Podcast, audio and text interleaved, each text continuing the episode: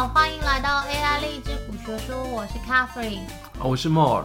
我们要先跟大家讲一下什么叫做 SOP。SOP 的英文全名它是什么？呃、uh,，Standard Operation Process 吗？对，好像是啊。Uh, SOP 就是标准操作操作流程。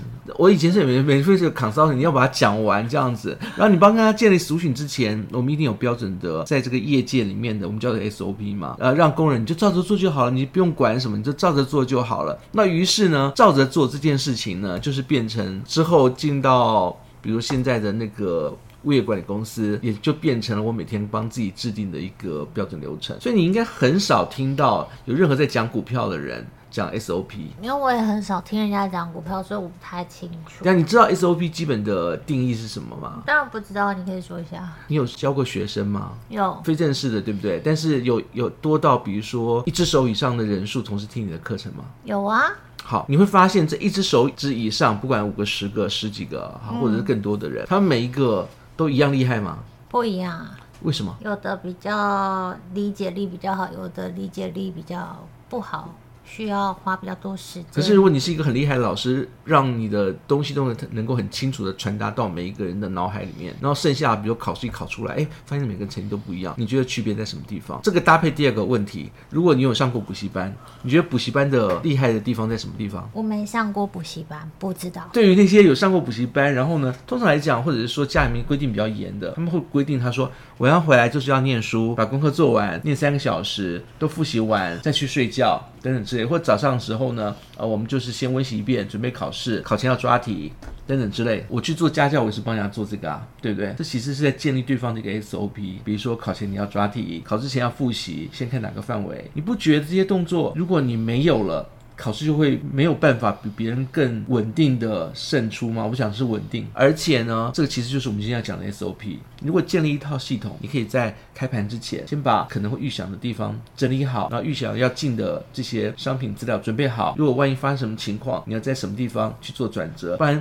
我们之前讲到的放空。停损不用特别就是花时间思考的状况下，按照最佳的反应一个个套入，这就是 SOP 啊。我讲一下我自己在一开始很早之前开始做台湾股票的时候，应该已经有十几年前。然后那时候的确有一个 Excel sheet，然后上面有很多资料。那我每次进场前我都会看一遍，然后确认这样子可以进场。所以你也是有 SOP 的吗？有有有。其实刚开始因为真的不熟，所以我。那时候，我甚至就是每一个 Excel 序上面有那个每一个栏位，那因为不是每次都记得，所以我上面还有标注它是什么呃定义，然后怎么解读这个数据这样子。我大概这样做了两年，就是等于是我每一次的进出，我都会参考那个表格上面的东西。我这样大概进出了两年之后，后来就比较熟悉，然后比较熟悉之后呢，我就也没有再开过那个 Excel 序。其实就是如果你要硬要说的话，那也算是。我一开始进场台股的一个标准的 SOP，我就会有固定的买进价钱跟起手式，对对对对、嗯，然后我知道我什么时间点该做什么事情。那只是因为后来很熟悉，而且因为我不看我不熟悉的股票，嗯，就是我的名单，我自己的脑子里面的名单大概都是十只股票，嗯、这十只股票这样我也看了十几年了，所以基本上大概都知道，哎，现在是什么状况，然后我要做什么事情。不过那两年就是一开始在操作的时候很不熟悉。的状况下，我是时常的会去确认这些东西。嗯。那我现在因为不会就特别去看 Excel sheet，我就只是看一下股票，然后偶尔点一下他们的财报或是新闻，这样看一下我可不可以进场。所以，那我大概就会知道，嗯、哦，我的进场时间点到了，然后什么时候可以卖。所以我们标题 SOP，我们把它 define 成一个规律，这样子。你是已经把规律做到成习惯了，这样子。对。嗯，所以就是不会漏掉那些动作。我们这边常常在讲说，有你。常常会听到有人在讲说，做股票最重要是纪律。纪律里面，其实我也觉得最重要的纪律当中最重要的其实是规律，也就是所谓的 SOP。有些你必须要做的，你不熟悉你不要碰的。然后呢，你事先事先需要准备好的，这些就是 SOP。很少人讲这个的原因，是因为每个人的 SOP 都不太。可能不太一样。那有一些朋友到我在做台湾股票，他们会问我说，这只股票可以进？只要他问你的股票不在我那个十只股票的名单上，其实我都完全不知道。包含之前台积电很红，我甚至不知道台积电多少钱。嗯、对，因为它不在我的观察名单上面，要怎么去判断这只股票，我也完全不清楚。我只关心我自己选出来的十只股票。但是当你把你的动作跟你准备的方式固定下来以后，你的胜率就比别人高。嗯、呃，对，还蛮好的。就是我上次有讲嘛，就是我二零二二年的台股的投报率大概还是落在十 percent，、嗯、就是很稳定这样子。所以你看，今年今天我们这个题目是不是很重要？这样子，我们可能不会教大家你们所应该有的 SOP 是什么，但是你可以参考我们的做法，发展出一套自己的 SOP。那我台股基本上真的是自己就是这样慢慢做两年做出来的心得。嗯、所以如果你问我，我股票名单上面的股票，我会很清楚哪时候可以进场啊。如果不是那十只啊，我不要问我，我也不知道。大家即使问你股票，嗯，然后你跟把你把你的心得跟大家讲，他们可能有很大的机会操作失败，因为漏掉很多啊，对啊，小细节，一定的、啊，对。嗯、所以我身边有那种很好很好的朋友，我会跟他们讲说，哎，现在哪一支我觉得可以进场，我也准备要进场，我会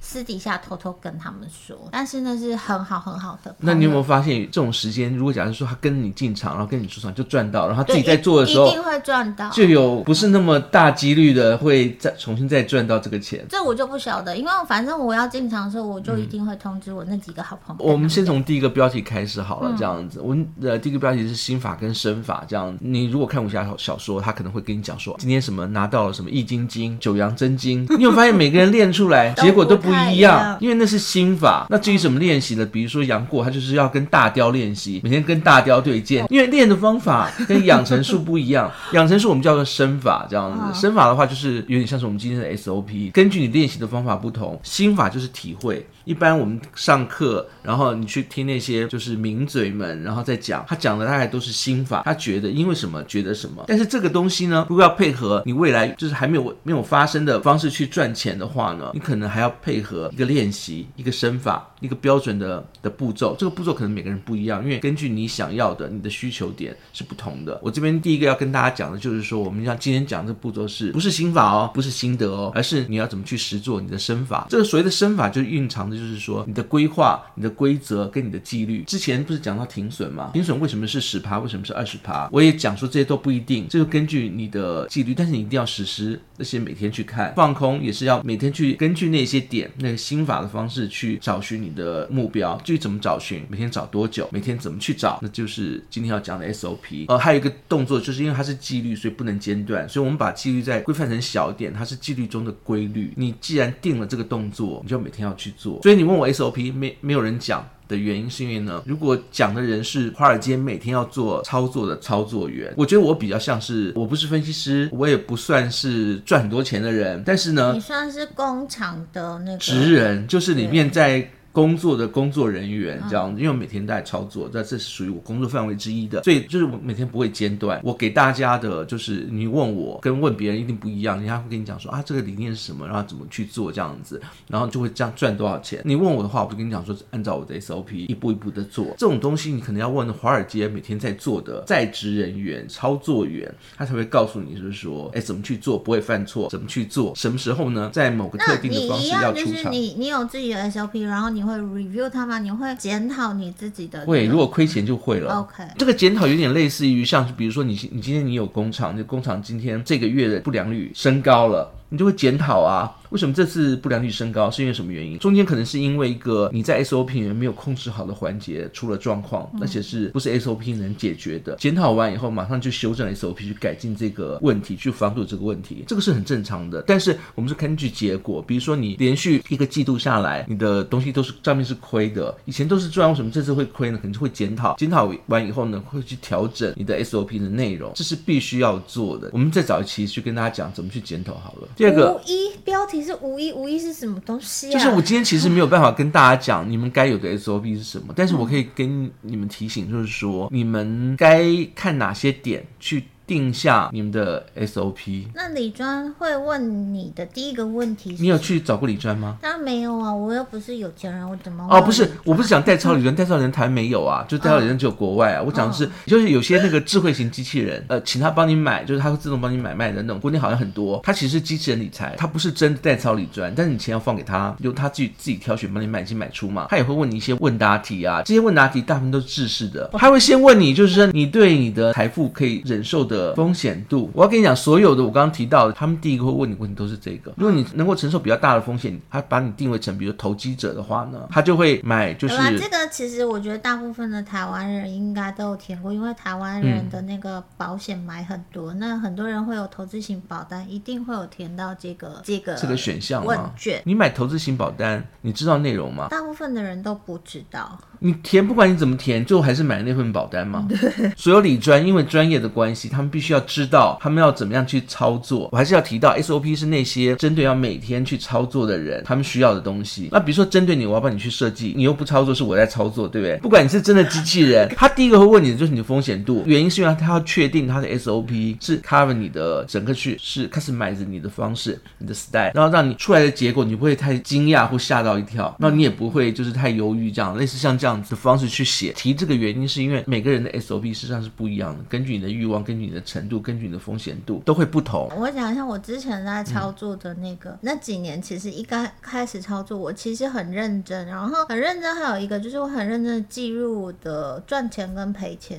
的。percentage，然后我每年会去算我的年度报酬，就是年化率，嗯、跟你的算法不太一样。我那个时候当然不一样啊，每个人都不一样。考虑到时间税，嗯、我其实都是用年化报酬去看我那一年的平均的投报率。嗯、以年化报酬来讲，我大概都会落在十 percent 上下。然后我就会觉得，即使有亏损，但是这样一整年做下来，我自己是觉得是舒服的啦。可能账面上可能有赔很惨的，但是整个算下来都在我的风险承受度里面。我觉得。这还蛮重要，因为我们之前有讲嘛，包含那 Adam Theory 的作者也有讲，嗯、所以你在做投资股票最重要的一件事情，就是你晚上可以好好睡觉。你自己在操作 SOP 的时候，一定要有这个观念，就是你以为你可以承受的风险，跟你真实可以承受的风险，可能还是有一点差异。嗯、我在填那个理专的那种问卷的时候，我基本上都是属于高度承受风险的那种人。嗯、可是事实上，我在我的所有操作，我自己的所有操作都非常的保守。那我问你啊，如果假设说我们预备想要提的下面这几点呢、啊，我问几个问题啊，比如说今天你有一个 SOP，像你刚刚讲到的，你根据你自己的方法规律的去做，第一年你赚了十趴，你觉得是舒服的；第二年又持续的去做嘛，因为是 SOP 嘛，嗯、第二年你赚了十三趴，你觉得嗯是舒服的，而且是开心的，对不对？嗯、第三年遇到了就是 FPT 紧缩年，亏了四十趴，你就想说什么嘛？亏四十趴，事实上亏四十趴以上的人很多。讲今年那个刚刚看到新闻是马斯克，他的财富缩减了七十一。趴拿他的那个特斯拉的股票去抵押贷款，然后直接追扣他追缴保证金。好，你就要想想，那亏到六十六七十趴的前百大人也都有，你该做什么动作？我不知道，我没碰。第一个我会做的动作是第一个重新去思考你的 SOP，因为你是第一年、第二年、第三年嘛，第三年出了问题，你大概要思考一下，至少遇到比如说再遇到这样子大跌的情况，哦、你可能可以怎么防堵，去做改善的动作。我我，我碰到的状况跟你的问题有点不一样，我碰到的状况是因为。前几年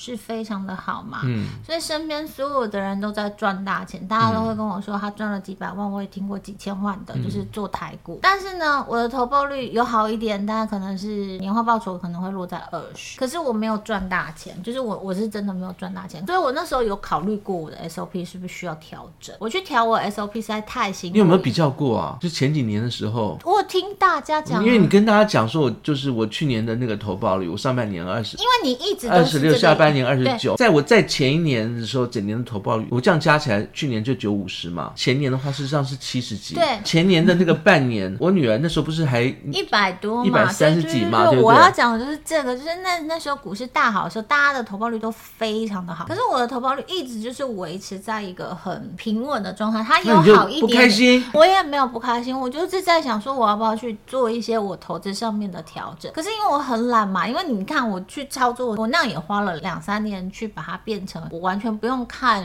Excel，然后我就可以直接打开我 APP 就知道要不要买股票的这个状况。嗯、那我也没有想要去调整，所以我就想说，那就这样吧，反正我有赚到钱就好，我也没有用时间去拖它，我也没有用时间拖它，我就觉得我就是赚我可以赚的钱就好。去年的状况，大家都跌很惨啊，我还是赚钱。我去年是真的完全没有亏到钱，在我听了这么多就是赚大钱跟赔钱的故事，开心一年，然后就决定不用调整 SOP 了。对，然后我听到身边很多很多的朋友的状况，就不一定是真的我的朋友，就是朋友的朋友，很多人其实是在股市去年真的赔很惨，有的好像就是还倒赔这样。对，所以我刚刚讲的是第一个我们要提到，就是说 SOP 是要配合你的心态跟你的看。对，所以我那时候的心态就是看到大家赚大钱，就是祝福大家，就是觉得大家都好棒哦。然后可是我赚不到这个钱，我知道我赚不到这个钱，这是为什么 SOP 不能变的关系？我就我就也没有动，我就是第一个懒了，然后第二个就觉得啊，反正那个钱不属于我的，那就算。那我，我比较安分守己。我我要第一要提到就是 SOP 没有万用的原因，是因为它要根据你的心态跟你亏损的程度去定。但是你记得定完以后，它就是这样，除非你真的不开心，实施完以后呢，你要改进，让你到一个开心的程度。然后开心的程度也是一样，比如说像去年可能情况不是很好，但是这个情况可能会持续个一年两年这样子，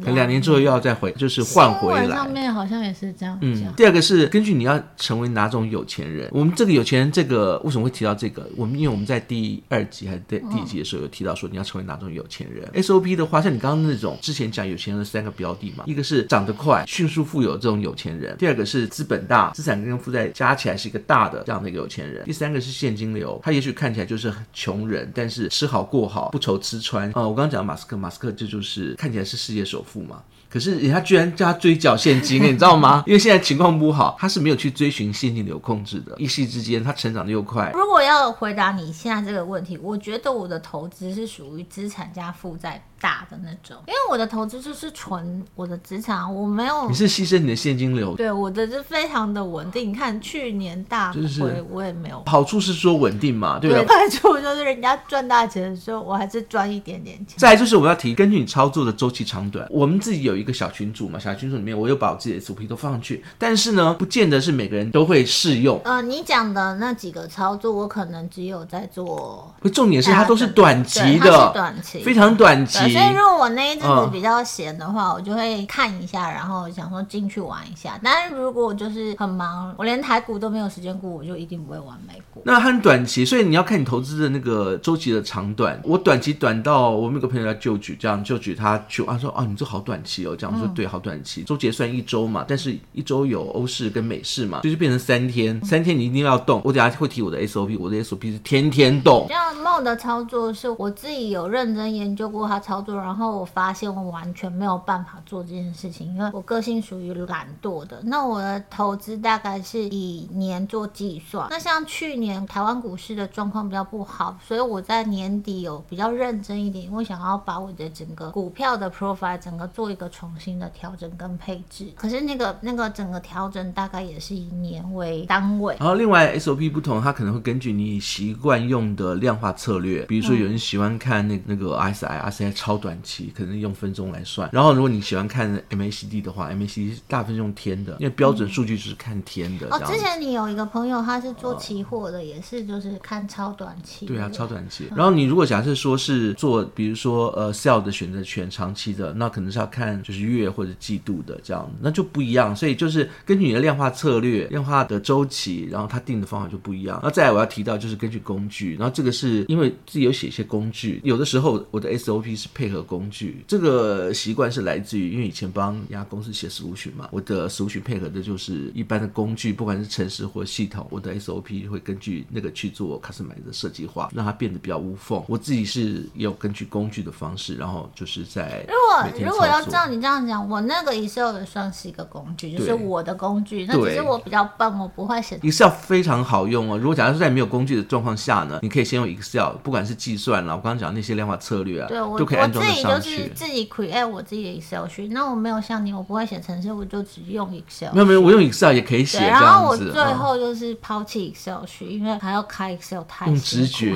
就是之前超过两三年之后，已经变成习惯。你要讲的说不需要 Excel，现在的习惯已经超越 Excel 能够去用更快速的直觉完全超越，就是只要看股价就知道可不可以买进。那我们这集就到这边，那下一集呢会继续把 SOP 讲完。那大家要记得收听下一集哦，下次见，拜拜。好，拜拜。